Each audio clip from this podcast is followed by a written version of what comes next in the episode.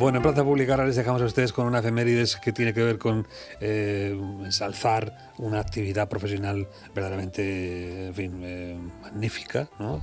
Es ese punto de acceso al mundo ¿eh? que tenemos todos los seres humanos y que es gracias pues al trabajo de las matronas. En singular, aunque, digo en singular, en femenino, aunque, bueno, pues, nuestra carne con esa, pues eh, ha querido buscar, eh, digamos, la diversidad. Mira, vamos a hablar con Daniel. Efectivamente, vamos a hablar con, porque siempre hablamos de matronas y, parece que siempre, bueno, pues son mujeres, igual que en enfermería, pero igual que hay enfermeros, pues también hay, eh, pues en este caso, matronos y, y tenemos uno con nosotros, se llama Daniel Morillas, es matrón en el paritorio de la Risaca. Daniel, buenos días. Hola, buenos días. Y feliz Día Internacional por esta, bueno, pues, pues este trabajo tan bonito que, tenéis. ¿Tú por qué te dedicas a esto? Ay, muchas gracias por, por felicitarnos nuestro día. Pues me dedico a esto, la verdad es que un poco de, rebote, porque estaba trabajando de, enfermero en, en, otros lugares con adultos y, y bueno, sentí la necesidad de, cambiar y de crecer profesionalmente. En aquella época la especialidad de enfermería estaba muy limitada, solo había, solo había dos, hace ya unos cuantos años, y opté por la que me pareció mejor. Y la verdad es que acerté de pleno, porque es una profesión que me encanta, acompañar a las mujeres a lo largo de toda su vida sexual y reproductiva. Y, y vamos, es fantástico, es fantástico. ¿Cómo eh, habéis pasado también este, este año de, pandemia en vuestro, en vuestro sector? Pues creo que como todos, ¿no? con mucha incertidumbre, con, con muchas informaciones contradictorias. Un día nos decían una cosa y al día siguiente las recomendaciones cambiaban y habíamos de cambiar lo que hacíamos. Eh, volcándonos mucho en, el cuidado de las mujeres, yo en, eh, tengo que hablar por lo que a mí me ha tocado, que era el paritorio pues lógicamente cuando llegaba una, una gestante de parto que le acababan de diagnosticar que tenía el coronavirus, pues imagínate, a las incertidumbres que tienen todas las mujeres cuando van a parir, añádele, se le dice que tiene el coronavirus y estaban las pobres que habían estado viendo telediarios y redes sociales y leyendo prensa con la cantidad de, de cosas que le ocurrían, ¿no? que le separaban los bebés, que no las dejaban amamantar nosotros, por suerte, en nuestra, en nuestra ciudad, en la Risaca, hemos intentado luchar por los derechos de, la, de las mujeres que tuvieran una atención igual que, la que no estaba diagnosticada de coronavirus, no separándolas de sus bebés, manteniéndolas acompañadas durante todo el parto. Vamos, la única diferencia que había es que la estaba atendiendo una persona pues disfrazada de marciano. Con un montón de cosas puestas encima.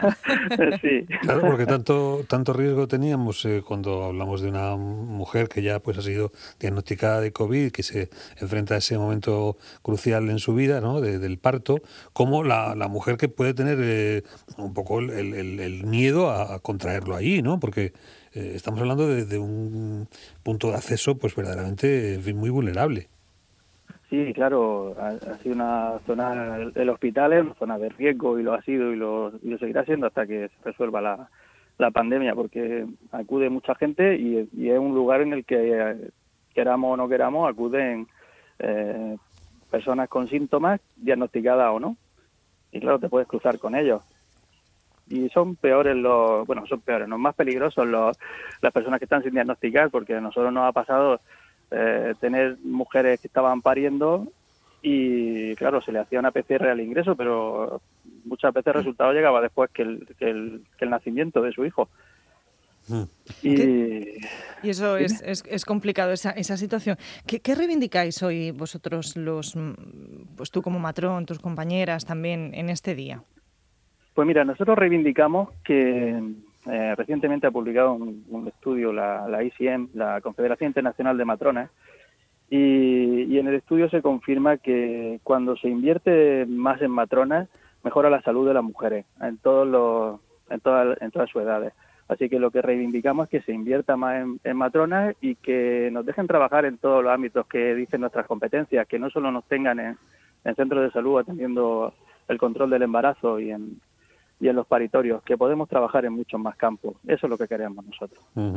Y quizá en el futuro tendencias hacia otro modelo de dar a luz, porque eh, claro, uno se pone a hablar de cómo fue su nacimiento fue en su casa y vino la matrona a su casa, subió el cuarto piso por las escaleras y allí te atendió con, con, su ayuda. Em, ¿Eso podría volver en un futuro? Pues me parece fantástica que me haga esta pregunta, porque había pensado colar yo una respuesta que me la preguntarais. sí, pues ciertamente en, otro, en otros países de nuestro entorno existen, para empezar, casas, casas de nacimiento que están eh, junto, junto a los paritorios convencionales y también se, se puede parir en casa. Esta, este parto en casa se, eh, se, ha visto atacado muchísimas veces, por, sobre todo por noticias publicadas en la prensa amarilla, sin, tener conocimiento de todo lo que ocurría. Pero, pero hay estudios que dicen, bueno, estudios no, evidencia científica de primer nivel que dice que mm, si seleccionamos bien a las mujeres, pues tienen menos riesgo de complicaciones, mejores resultados perinatales que en paritorios convencionales. Y eso es una realidad. Y tarde o temprano pues acabará llegando aquí a Murcia también. ¿Qué recuerdo es el más bonito que tienes de toda tu carrera? no lo sé.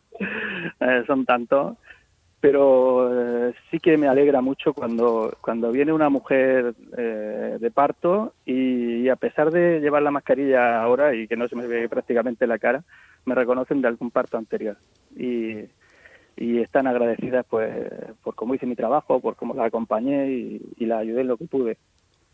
Sí, eso, eso me da mucha alegría. ¿Tú tienes hijos? Sí, tengo dos hijos. ¿Y estuviste en ese momento también? ¿O te echaron a ti? sí que sí que estuve, sí que estuve, pero ahí hacía de padre. Eh, bueno, en uno de ellos todavía no tenía la especialidad y en el otro estaba empezando, pero bueno, eh, a veces a veces tengo un poco de, controversia con compañeros, porque yo creo que el, el padre matrona tiene que estar con su mujer y ellos piensan que no, que tiene que estar en, otro, en otra postura, pero bueno, son opiniones. Son opiniones, En cualquier caso, yo creo que está bien eh, traído este ejemplo singular de Daniel eh, Morillas como matrón eh, del paritorio de la Risaca, de esa ciudad sanitaria, en donde se da justamente pues el, el, sumum de la tecnología, donde tenemos pues eso, un hospital que puede estar despersonalizado en algún momento por el tamaño, ¿no? Y, y, y se da justo todo lo contrario. Y esto es un asunto que, bueno, pues los que hemos tenido la suerte de, poder eh, haber traído a nuestros hijos en este centro, pues eh, uno lo, agradece. Y lo recuerda con mucho, con mucho cariño, porque esa parte humana, bueno, pues eso nos enseña, eso se nace y desde luego que allí lo, tenéis. Daniel, mil gracias por estar con nosotros y que sigáis trayendo a muchos más niños y niñas al mundo, que eso siempre es felicidad y alegría. Mil gracias, un besito muy grande. Igualmente, muchísimas gracias a vosotros por contar con la matrona.